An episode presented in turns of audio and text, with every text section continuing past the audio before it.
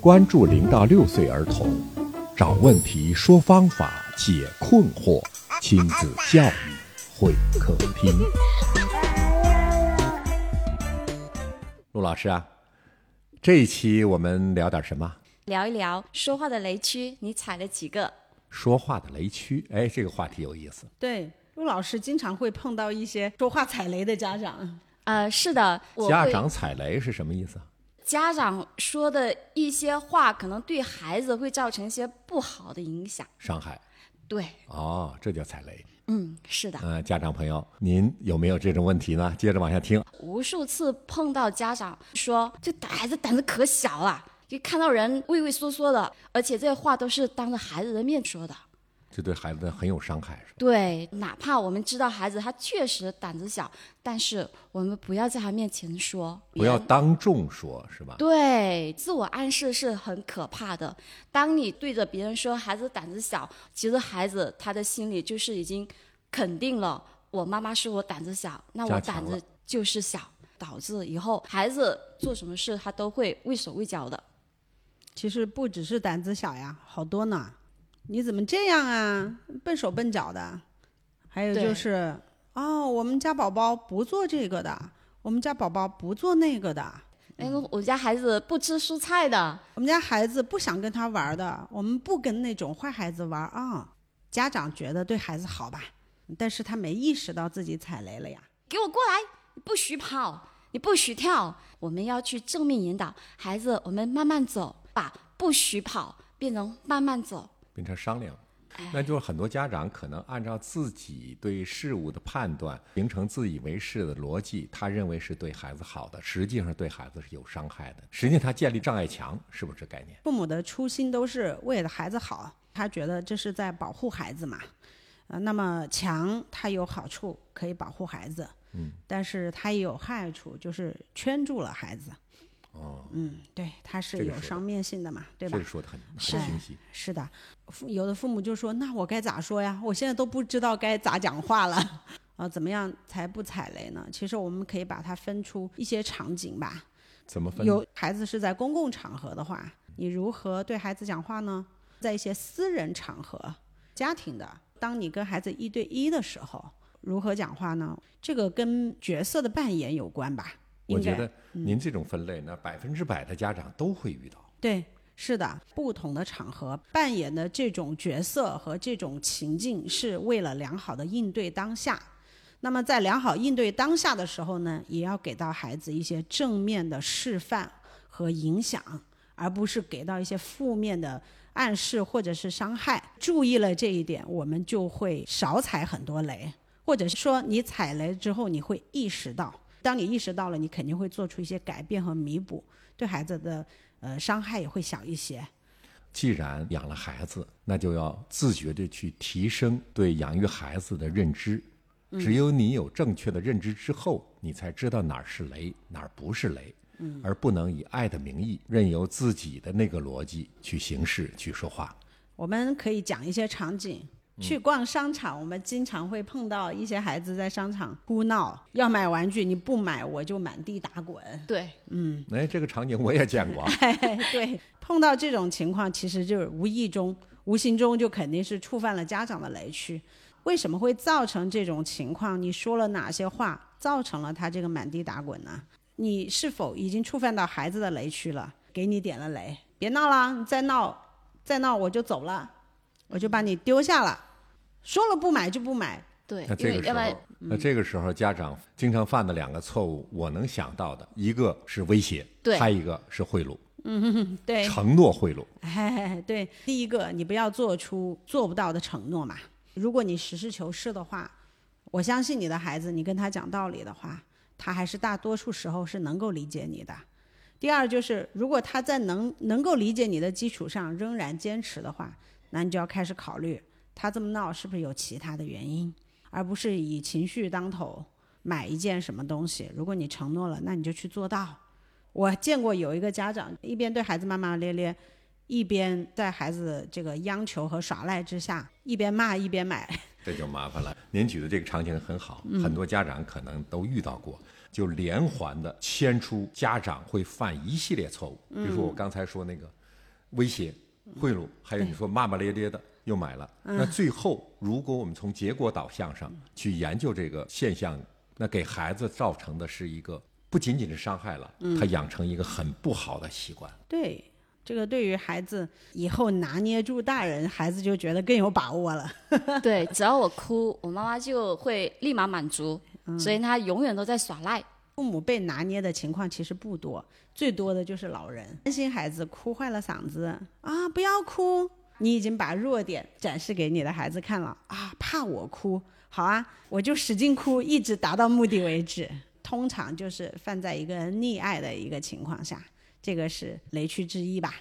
嗯，还有一个外出旅游，嗯，这是另外一个场景。爸爸说你再不走，再不走，我们就把你扔这里了，半夜大老虎来把你吃掉了。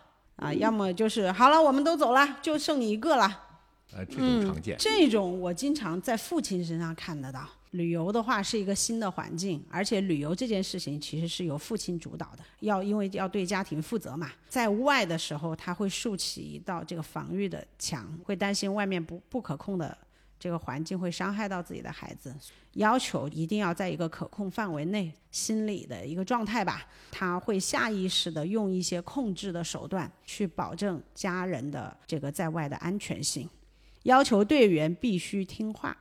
再一个呢，就是有的家长应对意外状况的话，也会容易语言上踩雷。毕竟是在一个陌生环境，你永远无法预料孩子会被一些什么东西给吸引。就没有预案。对他没有预案，然后在面对到一些不可控的情况的时候，那么家长是最容易踩雷的。游乐场的时候也会发生，就是家长有一些冲突的这种雷区。在游乐场冲突也是一件比较普遍的事情。我们经常也在新闻中可以碰到一些情况，事后其实家长都很后悔，尤其是那种闹出了闹到派出所的这个事情，啊，事后家长肯定会很后悔。为了避免这种后悔，我们如何在前面就不踩雷呢？那首先第一，肯定家长，我能我们能够理解家长着急的情心情，但是首先第一是要控制住情绪，不要先预判事实。两个孩子起冲突了，一定是对方孩子的错，或者说我家孩子完全没错，或者说呃我家孩子是小错，你家孩子是大错，就是不要先预设你的立场，压抑住这个比较心疼孩子的这个心情，我们还是要相对冷静和理智一些。第二，我们在语言上面呢，不要去踩孩子的雷和对方的雷，要给孩子一个良好的示范。这太重要了。是的，因为我们说的每一句话，将来你的孩子，特别是在有冲突这种让人印象深刻的场景，孩子一定会记得住你的每一种选择，孩子都会再去模仿。如果你想把这件事情处理的公正，双方都满意，那你一定要注意几点。首先，第一，我们在语言上不要去有刻意的去激化矛盾，比如说，是不是他先打你的呀？我们家的孩子绝对不会做这样的事情的，这种非常主观臆断的这种语言模式肯定起冲突。首先，第一，孩子会受你的影响。也许孩子他这做了，但是妈妈都觉得，或者是爸爸都觉得，我家孩子肯定不会做，我就不会讲出来。太重要了。是的，不要讲太过于绝对的话。有的家长是很了解自己的孩子，他觉得自己的孩子平时有一点。不分青红皂白就先道歉，说啊，是不是你打他了？你不要去打别人了。这样会造成孩子的委屈，好委屈，就是都有 这种情况都有，要么是别人的错，要么是我的错。那正确的处理方式应该是什么样的？我们先看看孩子有没有受伤吧。你们刚刚打架了是吗？来看看哪有没有哪里受伤，看一下你受伤了没有？对面小朋友有没有受伤？先看结果，你安抚了孩子的心。其实你安抚的不仅仅是你家孩子的心，你还安抚了对方孩子的心和对方家长的心。对方家长首先就会看到啊，这个妈妈相对公正，了解情况，站在孩子站在孩子的角度上，就算对方有怒气，他发现哎，首先我们先不要以情绪上头，先把孩子的情况占第一，事情的这个导火索就不会起来。对，给掐灭了，把情绪压下去之后，接下来呢，避免的语言雷区就是刚刚讲的，不要去用暗示性的语言问孩子，是他抢你的东西吗？你抢他的东西吗？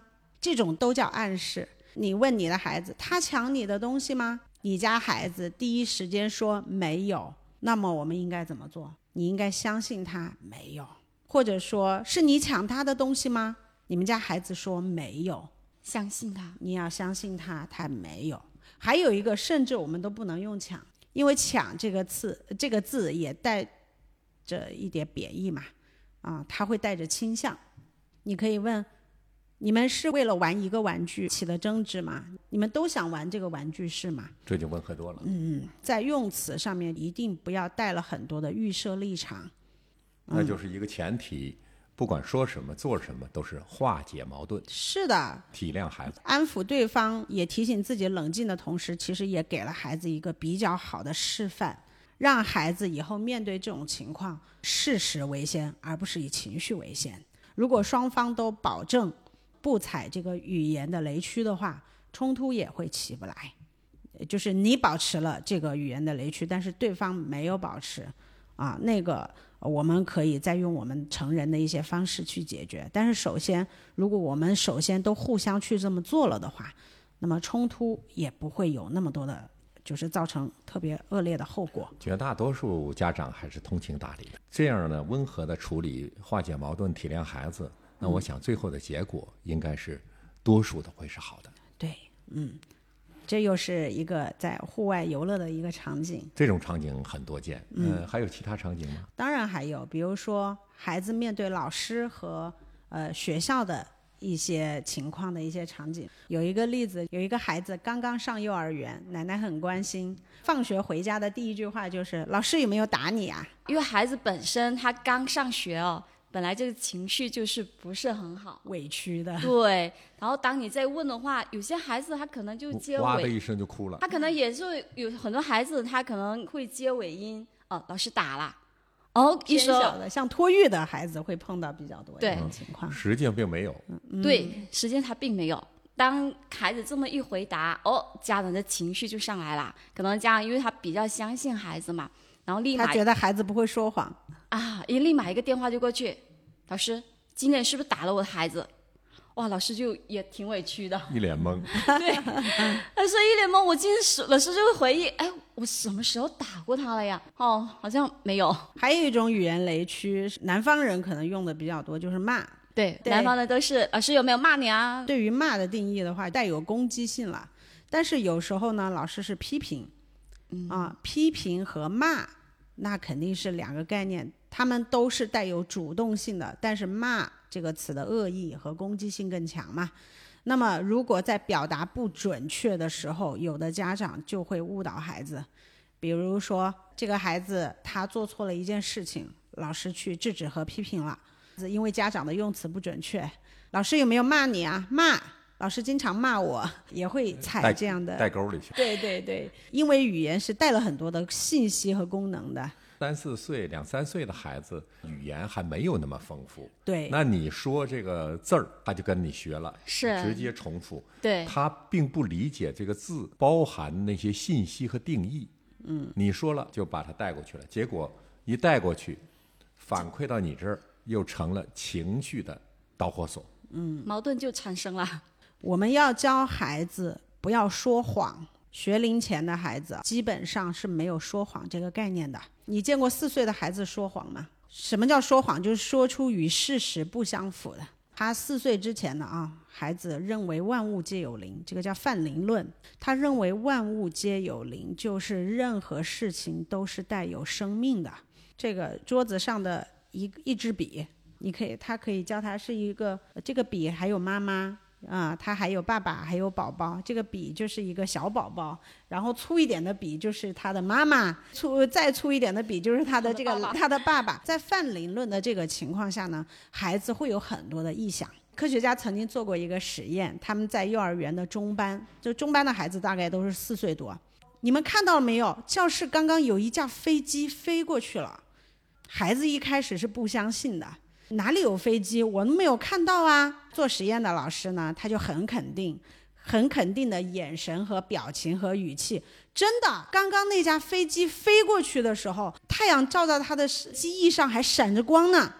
画面描述更具象化了一点。反复多说几次之后，就有少数的孩子开始认同他。对我刚刚好像也看到了，那个飞机是白色的。然后呢，就开始有更多的孩子去认同他。对的，那个哦，我也看到了，因为他看到别人都认同了，所以他也开始认同。那孩子开始神游了。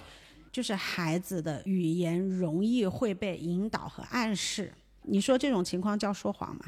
非要拿说谎标签去定义他，他确实是说谎，打双引号啊。但是这个跟我们认为的说谎是不一样的，对吧？精准。嗯，是的。所以的话呢，我们要避免语言的雷区，就是什么呢？用一些暗示性的语言去引导孩子，不说出事实来。比如说，他在幼儿园见到一个从来没有见过的玩具，他很喜欢，他对这个玩具很有特殊的感情，他就把这个玩具装到自己的书包里了。有的家长见到了之后就说：“你怎么偷别人的东西呢？”这个就是语言的暗示，用“偷”这个字。如果我们正确的不不踩雷的语言应该是什么？在语言里面就要有很多的这个比较客观的这个描述。啊，这个也是我们体会了孩子当下的这个心情嘛，避免在这种呃幼儿园或者是这个学校场景的一个踩雷。呃，刚才我们说了几个场景，还有吗？还有就是家庭的踩雷，雷区也挺多的。我觉得这个多。对。那特别是几代人、几世同堂的家庭，嗯，可能并不是对孩子的教育。统一在一个水准上，嗯，那他按他自己的判断和自己的价值观、自己的生活经历，嗯，去对孩子的一个动作或者一个事情，嗯，去做自己的那种语言处理，嗯，最经常听到的踩雷就是你怎么这么不懂事呢？